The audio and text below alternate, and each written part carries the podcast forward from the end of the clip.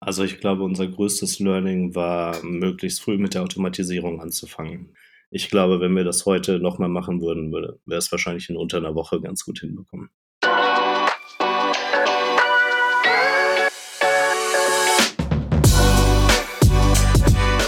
Herzlich willkommen zum Visual Makers Podcast. Ich bin Lilith. Und ich bin Alex. Und wir unterhalten uns jede Woche rund um das Thema No-Code.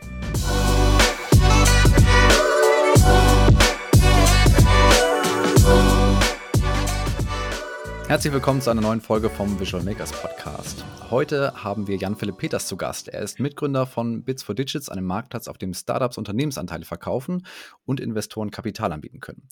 Wie Bits for Digits entstanden ist und wie Jan-Philipp und sein Mitgründer die Plattform komplett mit No-Code selbst gebaut haben, das erzählt er uns hoffentlich gleich. Erstmal herzlich willkommen. Moin, vielen, vielen lieben Dank, dass ich hier sein darf. Sehr schön. Ähm, Erzähl doch mal ein bisschen was von dir. Was hast du so bisher gemacht und äh, wie bist du dazu gekommen, dein eigenes Unternehmen zu gründen? Genau, also äh, ich bin Jan Philipp, die meisten Leute nennen mich eigentlich immer JP. Ich komme so ursprünglich aus der Kölner Region, habe dann, äh, ich bin so einer der nervigen Leute, die immer schon wussten, dass sie irgendwann mal BWL studieren wollten. Das äh, habe ich dann in Hamburg gemacht, um äh, dann später mein Masterstudium in Dänemark zu machen. Und dort habe ich dann auch meinen Mitgründer kennengelernt, der auch Däne ist. Und äh, nach meinem Masterstudium in Dänemark habe ich dann gesagt, okay, äh, ich möchte nochmal irgendwo anders hin. Ähm, ich bin dann nach Irland gezogen, habe dann für zwei amerikanische Tech-Firmen gearbeitet. Und dann im Verlauf des letzten Jahres haben wir, äh, mein Mitgründer Lauritz und ich, uns entschlossen, irgendwie ins kalte Wasser zu springen und endlich an unserer Geschäftsidee zu arbeiten. Also Bits for Digits, ein Marktplatz für sogenannte Secondary Transactions. Also man kann als Gründer Anteile an seiner Firma verkaufen, um dann selbst äh, das Geld einzunehmen. Nicht wie Fundraising, dem das Geld in die Firma geht, sondern selbst ein bisschen Geld vom Tisch nehmen im Endeffekt. Und wir haben dann im Sommer angefangen, Interviews zu führen, dann irgendwann den MVP mit den ganzen No-Code-Tools zu bauen, auf die wir sicher alle noch zu sprechen kommen. Und mhm. sind dann im September live in der, in der Beta gegangen. Okay, spannend. Ähm, kannst du noch mal so ein bisschen darauf eingehen, was, was dich so angetrieben hat, dein, dein eigenes Unternehmen zu gründen? Warum hättest, du ja sicherlich auch eine gute Position irgendwo in einer Festanstellung bekommen können? Was war so der Reiz dahinter? Genau, also ich wusste es eigentlich immer schon, dass ich es irgendwann mal machen wollte. Die Frage war eigentlich immer, wann. Und ähm, nach der Uni habe ich mir gedacht, okay, jetzt komplett in die Gründung zu gehen, das ist vielleicht ein bisschen schwierig. Ich hatte irgendwie immer das Gefühl, ich müsste noch irgendwas dazulernen. Man hat irgendwie immer das Bedürfnis zu sagen, naja, irgendwas muss ich dazwischen nochmal gemacht haben. Und das, das hat mir so einigermaßen geholfen, würde ich sagen. Aber ich habe dann während meiner letzten zwei Jobs immer schon so an kleinen Projekten nebenbei gearbeitet und wusste immer schon so, dass das motiviert mich sehr. Ich wollte irgendwie immer mein eigenes Ding aufmachen. Und was für mich auch super wichtig war, den richtigen Mitgründer zu finden. Und ich wusste, Lauritz ist einer der cleversten Menschen, die ich jemals kennengelernt habe. Und als wir uns dann beide irgendwie so zusammengerauft haben, haben wir gesagt, okay, das ist ein ganz guter Mix und jetzt ist die Zeit reif. Ja, ja, ja spannend. Cool. Da können wir auch ein Lied äh, von singen, von den richtigen Mitgründern. Ähm, äh, wie, wie kam es denn dann zur Idee für Bits for Digits? Also äh, habe ich das richtig verstanden, dass ihr quasi erst beschlossen habt, zusammen zu gründen und dann die Idee kam? Genau, also es kam so ein bisschen äh, im, zusammen. Wir haben uns verschiedene Geschäftsideen angeguckt, um zu entscheiden, in welche Richtung wir vielleicht am ehesten gehen wollen. Aber natürlich sollte es nicht irgendeine Idee sein, sondern wir mussten schon irgendwie richtiges Interesse daran haben, vor ein paar Jahren daran zu arbeiten. Also die, die Inspiration für die Idee kam dann von einem der Mitgründer der Firma Basecamp. Also es ist eine Remote SaaS-Plattform. Und äh, mit den Gründern haben wir dann auch dazu gesprochen, vor allem David. Und die haben im Jahr 2006 einen Teil ihrer Firma an Jeff Bezos verkauft in einer Secondary Transaction, in der dann eben äh, die beiden Gründer Geld vom Tisch genommen haben, um eben langfristig sich abzusichern, um dann langfristig diese Firma eben weiter äh, äh, betreuen und, und aufwachsen lassen zu können. Und wir haben uns gedacht, okay, das ist ein super interessanter Deal. Ist natürlich auch eine coole Story, Jeff Bezos als Investor zu haben. Und dann haben wir angefangen, ein bisschen Research zu machen. Wir haben mit verschiedenen Investoren gesprochen. Und diese Deals passieren sogar häufiger, als man denkt. Aber es gibt irgendwie keinen zentralen Marktplatz dafür, was uns ein bisschen überrascht hat. Und viele der Investoren, mit denen wir gesprochen haben, die verbringen sehr viel Zeit damit, äh, Tag ein, Tag aus, irgendwelche kalten E-Mails rauszuschicken an irgendwelche profitablen Internetfirmen und fragen, hey, seid ihr im Markt? Habt ihr nicht Lust, einen Teil eurer Firma zu verkaufen? Und das ist, wie man sich vorstellen kann, sehr zeitintensiv und relativ nervig. Und dann haben wir uns angesehen, dass im Full Acquisition Space, also in dem Space, wo ganze Startups verkauft werden, gibt es schon sehr viele etablierte Player. Und dann haben wir uns natürlich gedacht, okay, dann sollte das ja vielleicht bei den Teilverkäufen auch möglich sein. Und damit haben wir dann angefangen, die Idee weiter zu verifizieren, immer kleine Pivots zu machen, um uns so ein bisschen genauer festzulegen, was genau das richtige Marktsegment ist und dann angefangen zu bauen. Super spannend. Bevor wir äh, auf die Plattform noch weiter, noch weiter eingehen, äh, wie die funktioniert, ähm, Nochmal kurz, wie habt ihr die Gründer von Basecamp kennengelernt? Weil es ist schon ein großes, ein großes SaaS-Tool, ne? Ähm, genau, also wir haben Jason und David einfach angeschrieben per E-Mail und wir haben das Glück, dass David ist Däne und mein Mitbegründer auch Däne und wir sind alle auf die gleiche Uni gegangen und ich glaube, das haben wir so als Aufhänger benutzt und dann haben wir denen einfach E-Mails geschrieben. Und mit David haben wir auch vor kurzem irgendwie nochmal eine Stunde telefoniert und sowas. Also super cool, muss ich auch sagen, was man so in der Gründerszene so für Leute kennenlernen kann und welche Leute sich tatsächlich super viel Zeit für einen nehmen, um auch Feedback für die Idee zu geben oder einem andere Leute wieder weiter vorzustellen. Also da haben wir gedacht, das ist echt klasse, was man so für Möglichkeiten wirklich hat. Super cool. Ja, auf jeden Fall. Ist ja auch nicht selbstverständlich, dass man dann da eine Antwort bekommt, weil ich denke, da gibt es da viele Spammer oder was auch immer. Gerade wenn du, ähm, Basecamp ist ein super erfolgreiches Unternehmen, äh, da hast du wahrscheinlich jeden Tag äh, hunderte E-Mails, die dich einfach nur irgendwie ablenken oder irgendwo reinziehen wollen. Äh, Genau, also wir, wir, wir waren auch super überrascht, aber äh, nichtsdestotrotz äh, super, super schön, dass Sie sich dafür die Zeit nehmen. Voll. Ja, cool. Okay, und wie, wie seid ihr dann ähm, an, den, an den Bau der Plattform gegangen, als ihr dann ja, eure, eure Geschäftsidee quasi umsetzen wolltet? Wie, wie seid ihr da vorgegangen? Welche Tools habt ihr verwendet? Und äh, genau, könnt ihr selber programmieren vorweg einmal? Nee, genau. Also Oder? weder mein Mitgründer noch ich sind richtige Developer. Also wir haben immer neben dem Job immer so hier und da ein bisschen was gelernt, aber auf jeden Fall nicht genug, um wirklich was aufbauen zu können.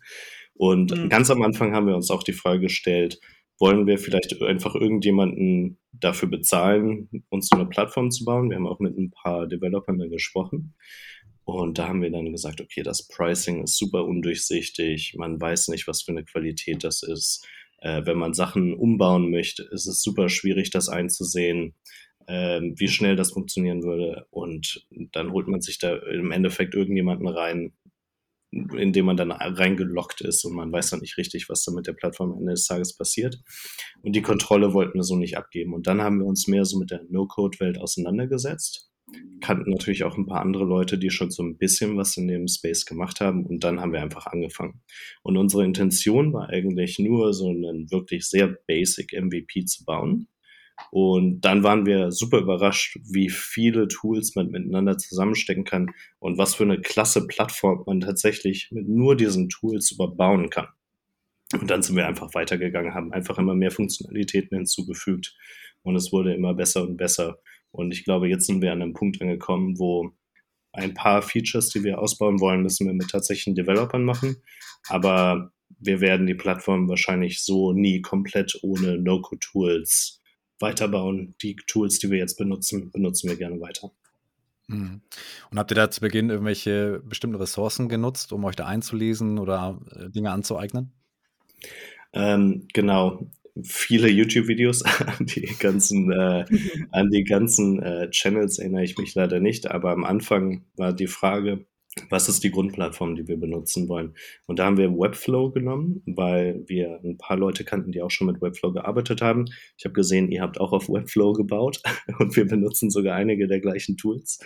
Und äh, dann haben wir so ein bisschen abgewägt, okay, ist Bubble vielleicht auch eine ganz gute Möglichkeit oder WordPress und so weiter. Und dann haben wir uns irgendwann auf Webflow festgelegt und darauf basierend dann immer mehr und mehr Tools reingesteckt, weil ich glaube, Webflow ist wirklich eine super Plattform, auf der man viele Dinge auch sehr einfach mit integrieren kann. Ja, auf jeden Fall. Okay, und das heißt, ähm, was nutzt ihr zusätzlich zu Webflow noch? Oh, ganz, ganz schön lange Liste, lass mich. Äh, wir benutzen Webflow als die Basis und auch als unser Content Management System. Und dann war so die nächste Frage, wie machen wir Authentication? Weil wir wollten natürlich, dass sich Leute auf unserer Plattform einloggen können. Das haben wir zuerst mit Firebase gebaut, weil ich damit auch in meinem alten Job schon ein bisschen Erfahrung hatte. Das hat sich dann aber irgendwann als ein bisschen zu komplex und äh, arbeitsintensiv rausgestellt. Dann haben wir das wieder rausgekickt und haben dann mit Member Stack gearbeitet ähm, was eigentlich so, ich glaube, für Content Creator mehr gedacht ist, damit die eine Paywall aufziehen können um zum Beispiel ihr Paid Content einfach besser verkaufen zu können. Wir benutzen es einfach nur, damit sich Leute einloggen können, um dann auf unseren Marktplatz Zugriff zu bekommen. Ähm, danach haben wir einen super, ich glaube, es ist noch sehr unbekannt, aber ein super Tool benutzt namens Member Chat. weil Das integriert mit Webflow und Member Stack zusammen und damit können dann unsere Mitglieder auf der Plattform miteinander Nachrichten austauschen. Also wir haben eine richtige Chat-Integration, dass wenn sich ein Investor einloggt, und einen Gründer können die miteinander chatten. Ähm, das Wichtigste wahrscheinlich im Hintergrund ist Integromat. Da, das automatisiert, glaube ich, alles für uns. Und ich glaube, das ist das Werttreibendste mittlerweile. Das, das spart uns auf jeden Fall die meiste Arbeit. Und dann benutzen wir noch viele kleine andere Sachen, wie zum Beispiel JetBoost für unsere Filter. Wir haben äh, Customer Support Integration namens Talk äh, Campaign Monitor für die E-Mails, Hexomatic für Scraping und noch ein paar andere dazu. Kannst du so, so, eine groben, so einen groben Rahmen geben, was euch die Plattform monatlich kostet, so an Fixkosten ungefähr? 150 Dollar ungefähr. Ja, okay.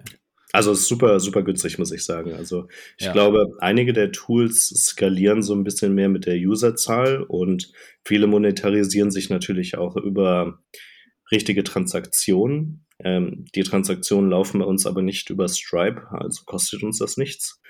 Und äh, genau so läuft es echt relativ günstig weiter. Ja. Und wie lange habt ihr ungefähr gebraucht, um eine erste Version von dem Marktplatz zu entwickeln? Einen guten Monat, würde ich sagen. Allerdings mhm. waren wir komplett neu in dem Thema drin und wir mussten uns alles so Schritt für Schritt wirklich erarbeiten, viele Tutorials gucken, Udemy-Kurse dazu holen ich glaube, wenn wir das heute nochmal machen würden, würde, wäre es wahrscheinlich in unter einer Woche ganz gut hinbekommen. Ja, okay, krass. Aber das zeigt auch nochmal, was für ein Speed man eigentlich aufnehmen kann mit No-Code, ne? weil man sich da erst einmal ja. angearbeitet mhm. hat. Und was für nee. Geschäftsmodelle dann realisierbar sind, ja. Also ich, ich war, ich bin heute immer noch total baff davon, was man alles machen kann. Und vor allem, wenn man kein richtiger Developer ist, kann man super trotzdem gute Tools aufbauen. Wir haben mittlerweile viele Developer kennengelernt, die selbst auch No-Code-Tools benutzen, um ihre Projekte erstmal als MVP zu designen. Also ich glaube, das zeigt einem schon die, die Power hinter diesen Tools. Ja. Ja. Ja, stark. Habt ihr, habt ihr ein ähm, Vergleichsangebot von einer, von einer herkömmlichen Softwareagentur, die die Plattform entwickeln könnte. Also um mal so einen Vergleich zu bekommen, jetzt klar, ein Monat Arbeitszeit plus die 150 Euro monatliche Kosten, aber wenn man mal im Gegenzug dazu sieht, was eine Agentur dafür nehmen würde, um die Plattform selber zu bauen. Ja, also wir haben, ich glaube, dass das günstigste Angebot kam von jemandem aus Singapur und äh, diese sehr kleine Agentur hat uns angeboten, das Ganze, ich glaube, für 6000 Dollar erstmal aufzusetzen. Mhm. Dann müssten wir aber auch weiter die Hostingkosten übernehmen. Und da ging das Pricing dann so sehr ins Verwässerte, wo wir nicht genau wussten, okay, wenn wir jetzt Änderungen vornehmen wollten, wie viel kostet uns das dann? Da wurde uns immer nur gesagt, okay, wir sagen den Developern, die müssen das machen, die geben uns eine Rechnung, wir geben die Rechnung an uns weiter mit einem kleinen Ausschlag. Und da wussten wir schon so, okay, das wird wahrscheinlich ganz schön teuer. Also No-Code ist auf jeden Fall wesentlich günstiger, um es starten zu lassen. Gibt es vielleicht so ein, ein großes Learning aus der Entwicklung mit No-Code, was du so anderen äh, Mitgründern oder Gründern mitgeben möchtest? Also ich glaube, unser größtes Learning war, möglichst früh mit der Automatisierung anzufangen. Denn wir haben vor allem am Anfang noch viel Zeit damit verbracht, viele Dinge manuell ständig zu machen. Das heißt zum Beispiel Daten manuell ins CMS überzuführen, E-Mails zu schicken und so weiter. Und ich glaube, da hätten wir viel früher mit Integromat anfangen müssen. ich glaube, für uns war das immer noch so eine mentale Barriere, wo wir dachten, okay, das ist Automatisierung, das ist so ein komplexes Thema. Und wenn man sich da ein bisschen reinfuchst, merkt man, okay, ist eigentlich schon relativ einfach, wenn man einigermaßen versteht, wie diese Tools funktionieren. Ich glaube, das hätte uns viel Zeit gespart. Spannend. Ähm, um nochmal ein bisschen zur, zur Plattform inhaltlich auch zurückzukommen. Wie gut, es ist, ein, es ein Marktplatz, also ich glaube, das ist relativ klar, wie es funktioniert. Man hat auf der einen Seite Investoren, auf der anderen Seite Startups. Aber wie gehe ich denn als, äh, also oder beziehungsweise erstmal, welche, für welche Startups ist das gedacht? Für bestimmte Lebensphasen oder gilt es generell für alle Startups, die ihr ansprecht? Genau, super wichtig. Es ist ein bisschen später in der Lebensphase. Viele Startups brauchen ja am Anfang eher Kapital, um richtig wachsen zu können. Und das bieten wir nicht. Wir bieten ja wirklich nur an, dass Gründer ihre Anteile gegen persönliche Liquidität eintauschen können. Also sollten die Startups mindestens eine Viertelmillion Dollar Umsatz im Jahr machen. Meistens machen sie aber wirklich schon signifikant mehr davon. Und einfach so eine gewisse Reife erreicht zu haben, dass man weiß, okay, hier ist Product Market Fit man weiß, dass diese Firma auch noch ein bisschen länger beständig bleibt und dann können eben ein paar Anteile vom Tisch genommen werden. Also wenn man jetzt ein ganz neues Startup gegründet hat, sind wir vielleicht noch nicht der richtige Fall dafür, aber zwei, drei Jahre später kann das Ganze schon interessant sein.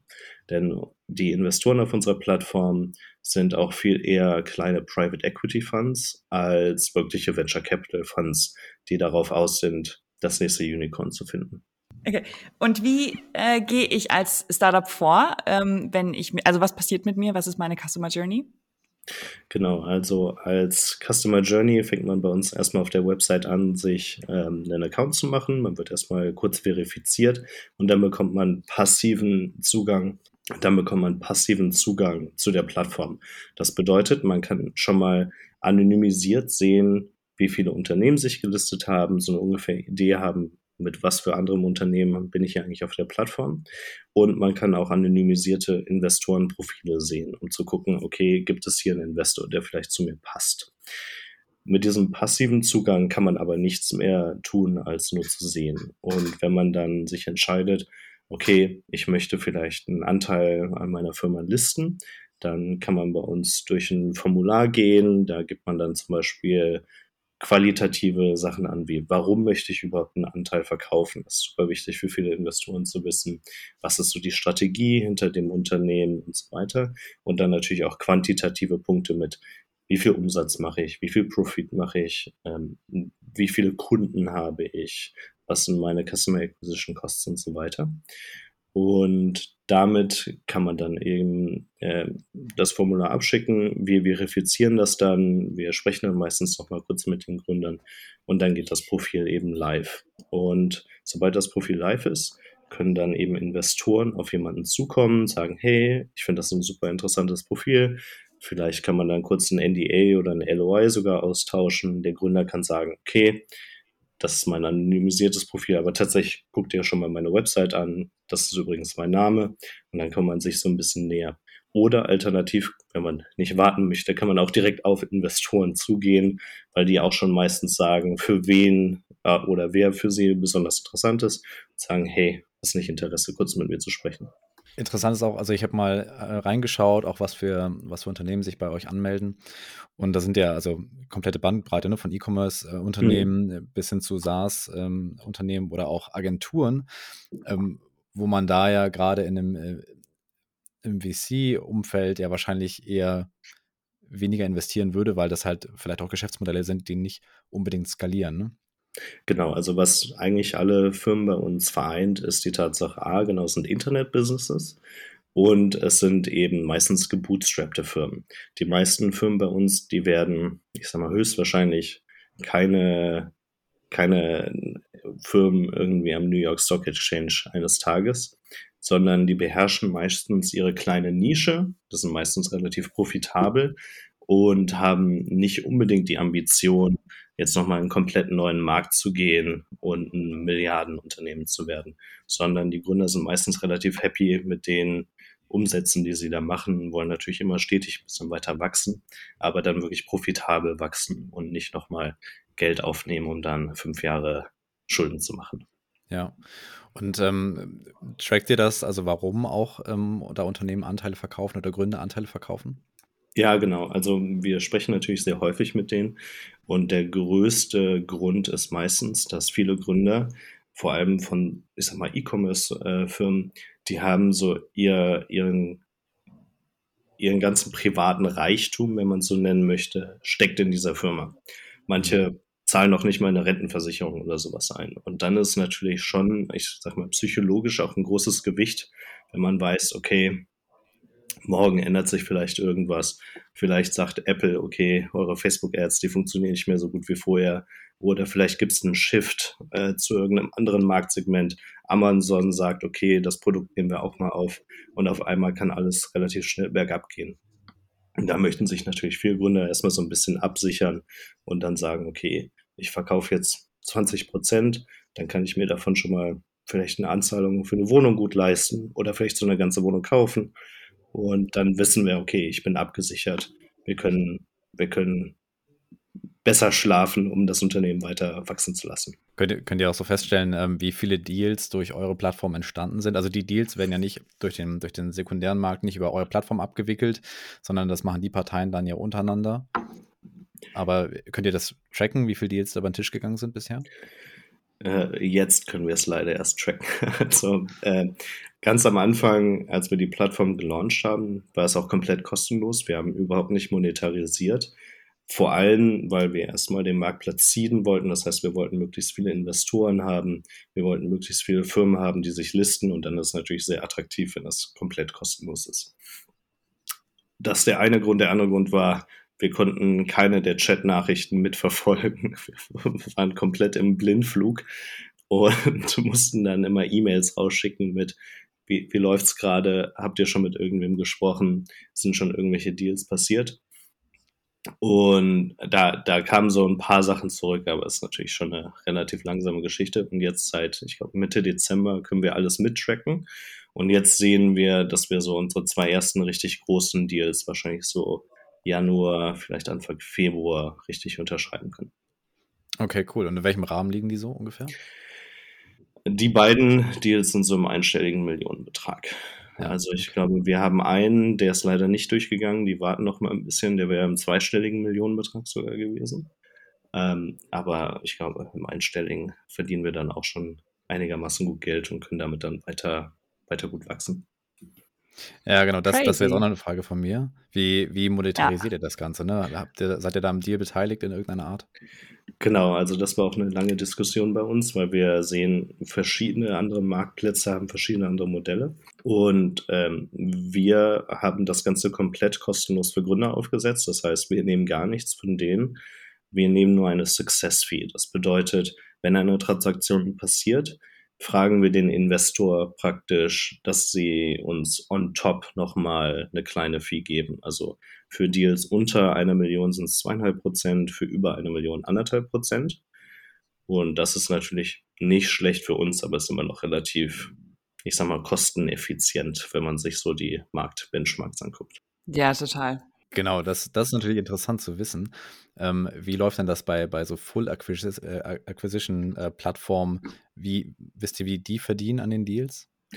Genau, also die nehmen meistens viel, viel mehr. Also es kommt so ein bisschen auf die Deal-Sizes an. Also wenn man zum Beispiel, es gibt so Marktplätze wie Flipper, es gibt so Marktplätze wie Flipper. Und ich glaube, die nehmen meistens ungefähr 10%, auch viel vom Gründer weg. Ähm, aber die haben natürlich manchmal noch so bessere Services, die bieten zum Beispiel noch Escrow an, was wir noch gar nicht haben. Und wenn, wenn ein Deal relativ klein ist, ist es okay, 10% abzugeben. Wenn er im Millionenbereich ist, tut das auf einmal schon ganz schön viel mehr weh. Und dann gibt es andere Marktplätze, wie zum Beispiel Microacquire. Die haben jetzt relativ lange eine Subscription-Fee gehabt. Ich glaube, die merken aber, dass die damit nicht genug Geld verdienen. Und ich glaube, die werden jetzt sehr bald auch Commission Fees, ich glaube, so um die drei Prozent nehmen, wenn Deals tatsächlich auf der Plattform passieren. Also man merkt so irgendwie so eine Art Commission oder Success Fee wird es immer geben. Die Frage ist so, wie hoch oder niedrig setzt man die dann ungefähr an? Hm. Mhm. Wie viele Parteien habt ihr ungefähr auf der Plattform im Moment? Genau, also Wir sind bei ungefähr 60 Gründern und äh, Investoren, die wir verifiziert haben. Äh, das ist auch so ein ungefähr 50-50 Split. Das ist so ungefähr ein 50-50 Split. Und insgesamt haben wir über 400 Leute auf der Plattform, die wenigstens passiv sich alles angucken können. Wir, wir verifizieren natürlich viele, nehmen dann nicht alle auf und manche Leute gucken sich das erst nochmal an, überlegen sich so im Monat, bin ich bereit, überhaupt einen Anteil von meiner Firma zu verkaufen? Und da sehen wir dann immer so einen gewissen Lag. Aber wir sehen auch, dass unsere Nutzerzahlen wirklich sehr stark steigen und vor allem jetzt mittlerweile auch sehr organisch immer reinkommen. Also wir hoffen, dass es bald sehr viele mehr sind. Ja, okay. welche, welche Marketingkanäle äh, nutzt ihr da so? Dadurch, dass wir ja selbst noch komplett gebootstrapped sind, äh, bezahlen wir aktuell nicht für Marketing. Deshalb mussten wir so ein bisschen kreativer sein und so die Communities finden, in denen viele vor allem Gründer sich finden. Und was uns, glaube ich, am meisten geholfen hat, war Product Hunt. Da sind wir im Dezember gelauncht, haben es geschafft, äh, wenigstens zweites Produkt des Tages zu werden. Und da sind wirklich viele, viele rumgekommen, auch klasse Firmen. Ähm, die Twitter-Community ist sehr groß. Da gibt es viele Gründer, die zum Beispiel sagen, hey, ich bin Gründer. Die sagen manchmal sogar, wie viel Geld sie im Monat verdienen. Das ist auch ein super Indikator für uns. Und wir sind relativ groß äh, mittlerweile in der Indie-Hacker-Community. Also ich weiß nicht, ob das jeder kennt, aber das sind im Endeffekt viele, vor allem Developer, äh, die so kleine Side-Projects bauen und manchmal werden diese Side-Projects so groß, dass sie dafür ihren Job verlassen und das dann Vollzeit richtig ausführen. Da haben wir auch angefangen, so kleine Meetups hier in Berlin zu machen. Und ich glaube, das hilft uns auch wirklich, die Gründer zu bekommen. Und dann für Investoren ist es meistens wirklich Direct Outreach, dass wir vor allem kleine Private Equity Funds äh, finden und die, die Chefs dann im Endeffekt bei LinkedIn anschreiben oder denen eine E-Mail schicken. Und die finden es dann so meistens ganz interessant. Äh, sind es denn vor allem Funds oder sind es ähm, sind auch Business Angels dabei? Also es sind auch Business Angels dabei. Ähm, das Wichtigste ist immer, dass es sogenannte Accredited Investors sind, dass die auch, ich sag mal, rechtlich gesehen Private Equity kaufen dürfen. Und viele der Business Angels, die äh, normalerweise ich vielleicht so in Startups investieren, die findet man selten bei uns, sondern sind meistens eher ehemalige Gründer, die dann sagen, ich habe schon ein ähnliches Unternehmen aufgezogen, da möchte ich hier nochmal investieren. Ähm, und viele der Private Equity Funds, die sind wirklich sehr, sehr klein oder teilweise sogar Family Offices, dass die gar keine externen Investoren haben, sondern die kaufen sich einfach so ein kleines Portfolio an verschiedenen kleinen Internetfirmen zusammen. Und äh, nochmal noch mal einen Schritt zurück. Ähm Du hast ja eben sehr spezifisch beschrieben, wer gerade so an Startups für euch auf der, äh, auf der Plattform ist. Wie habt ja. ihr denn da die ersten Nutzer bekommen? Auch durch diese, diese Communities und Twitter und so? Oder habt ihr die direkt angesprochen? Wie ist das gelaufen? Genau, also wir hatten auch schon hier so ein kleines Netzwerk und das hat auch super geholfen, erstmal so die ersten Deals auf die Plattform zu bekommen. Dann haben wir angefangen, auf Twitter zum Beispiel spezifisch Leute anzuschreiben und zu sagen, hättest du nicht Interesse daran? Das war so die Gründerseite und auf der Investorenseite, dadurch, dass wir vorher schon viele Interviews gemacht haben und wussten, okay, das ist ein richtiger Painpoint, hatten wir dann auch schon eine gute Anzahl an Investoren, die sofort sich abgesigned haben, ihr Profil erstellt haben. Und damit hatten wir dann schon so beide Seiten so ein bisschen aufgezogen, damit wir auch anderen Leuten natürlich zeigen konnten, okay, hier passiert schon was auf der Plattform. Ja, cool. Ähm, du hast eben schon gesagt, ihr, ihr seid äh, gebootstrapped. Äh, plant ihr das beizubehalten oder wollt ihr auch noch Kapital einsammeln? Super gute Frage. also ich glaube, aktuell, aktuell lassen wir es schon mehr durch den Kopf gehen. Und ich denke, unsere Ambition ist es, irgendwann dieses Jahr Kapital aufzunehmen. Aber das Jahr ist noch sehr lange. Also dazu muss man sagen, wir waren auch super überrascht. Ich glaube, seitdem wir im September in der Beta live gegangen sind, ist keine Woche äh, vorbeigegangen, in dem sich nicht irgendein VC bei uns gemeldet hat. Also man merkt schon so, es ist viel, viel los im Markt und da will jeder irgendwie mit jedem sprechen. Wir wollten es aber so lange erstmal selbst versuchen, dass wir auch wirklich zu einem Punkt kommen, wo wir was Gutes aufgebaut haben, die Idee richtig validiert haben, denn ich sag mal, es ist so günstig, das wirklich selbst zu machen. Und dann hat man natürlich eine ganz andere Verhandlungsmacht, als wenn man nur mit einem Pitch-Deck irgendwie rumläuft und eine Pre-Seed-Runde aufzieht.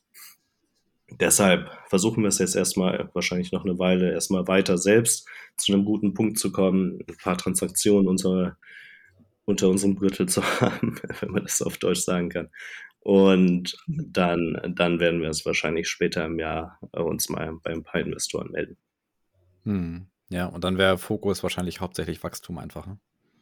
Genau, also Wachstum und so ein paar Feature auszubauen. Also wir haben uns jetzt schon mhm. mit vielen Developern auch so ein bisschen ausgetauscht und es gibt ein paar Sachen, die können das Lauritz und ich nicht selbst machen. Also das würde uns zu viel Zeit kosten, das wirklich zu lernen, wie wir das alles selbst aufsetzen. Das wäre schon gut, wenn man dafür jemanden wirklich bezahlen könnte, der dann wie so eine Art Head of Engineering wird und dann diese ganzen Projekte vielleicht auch outsourcen kann. Ihr seid auch aktuell gerade zu zweit jetzt, ne? Genau, wir sind zu zweit. Wir, wir schaffen es jetzt, glaube ich, uns ein paar äh, Praktikanten anzustellen, die dann uns hoffentlich auch so ein bisschen Arbeit abnehmen in einigen Bereichen, damit wir uns so ein bisschen mehr auf das Business an sich fokussieren können, als die ganzen, ich sag mal, Sachen, die bei uns so im täglichen Alltag immer anfallen. Ja. Mhm. Wie, wie teilt ihr euch das aktuell auf? Also wer ist für was zuständig bei euch? Also ich weiß nicht, ob das ein Fehler war, aber am Anfang haben wir immer alles zusammen gemacht. Vor allem, damit wir auch beide verstehen, wie das Produkt richtig funktioniert und damit jeder auch wirklich Änderungen vornehmen kann.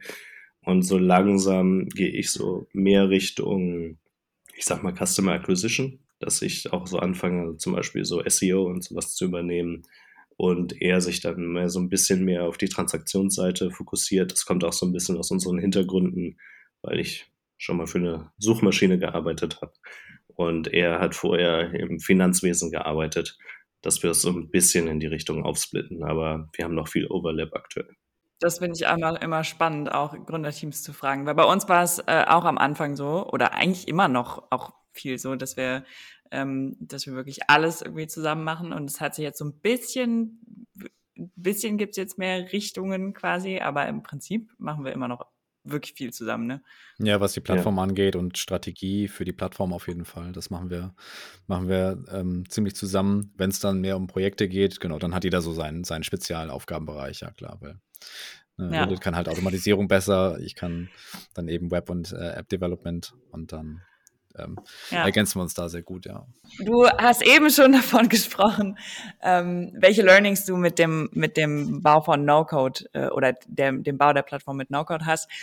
Ähm, gibt es etwas, was du aus Unternehmersicht entweder anders machen würdest oder, oder genauso wieder? Ein Learning quasi aus Unternehmersicht, falls du morgen dein, äh, dein nächstes Startup gründen würdest? Hm, also ich glaube, gerade hatte ich ja schon gesagt, dass Automatisierung bei uns ein bisschen früher hätte anfangen können.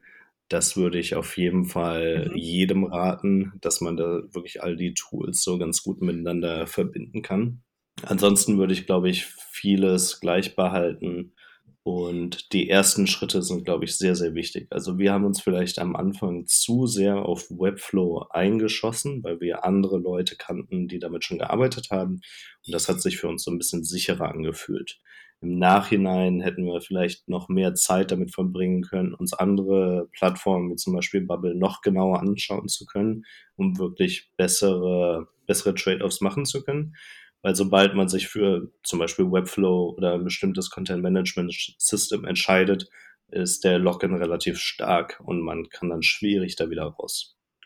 Also ich glaube, wir sind sehr glücklich mit Webflow, aber vielleicht hätten wir trotzdem noch mehr Zeit damit verbringen können, wirklich abzuwägen, welche Tools man so sehr am Anfang benutzt.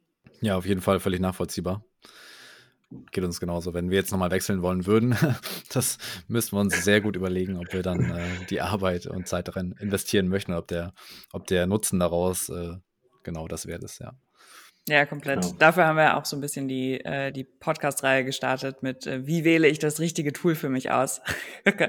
genau. Ähm, genau, wer da nochmal reinhören will, wir haben eine bis jetzt mit Website-Bildern und, äh, und zwei für die Automatisierungstools. Ähm, genau, um so eine kleine Starthilfe zu geben. Cool. Ähm, du hast ja schon so ein bisschen erzählt, was, was jetzt so ansteht. Also vielleicht äh, Investment dieses Jahr und ähm, ein bisschen mehr Wachstum. Was habt ihr dann sonst noch für die nächsten zwölf Monate geplant, was vielleicht auch den Marktplatz angeht, neue Features? Genau, also was die Features vor allem angeht, ist, wir wollen sicher gehen, dass die Verifikation für uns, vor allem für die Revenues, ist gerade ein bisschen umständlich. Wir wollen mit zum Beispiel Stripe integrieren und Google Analytics und so weiter, damit Daten live direkt äh, hochgeladen werden können, damit Investoren vor allem auch eine Live-Übersicht haben, wie es in dem Unternehmen gerade so vor sich geht. Das so auf der Feature-Seite, ich glaube, unser größtes und auf der anderen Seite ist einfach immer weiter neue User akquirieren, weil es natürlich super, wenn Deals auf unserer Plattform funktionieren, aber dann sind diese vor allem die Gründer wieder weg. Das bedeutet, wir müssen immer wieder neue und mehr Gründer dazu holen können. Und ich denke, das wird ein sehr, sehr großer Fokus dann für uns für die nächsten zwölf Monate. Das heißt, ähm, ja, Kunden schließen wahrscheinlich eher genau einen Deal bei euch auf der Plattform ab und dann äh, genau war es das, ja. Die, die Investoren sind zum Glück eigentlich immer an Deals interessiert, also die bleiben da meistens. Aber ähm, genau, auf der Gründerseite sieht es leider ein bisschen anders aus. Wie und wo kann man euch denn finden, wenn man mehr äh, über dich, falls du gefunden werden möchtest, und über Bits for Digits äh, erfahren möchte? Genau, also ich kann jedem empfehlen, mal auf bitsfordigits.com zu gehen, um sich das ganze Konzept einmal anzugucken äh, oder auf äh, Build with und dann Bits for Digits einmal einzugeben und auch zu sehen, welche ganzen Tools wir benutzen, falls jemand seinen eigenen äh, No-Code-Marktplatz aufbauen möchte.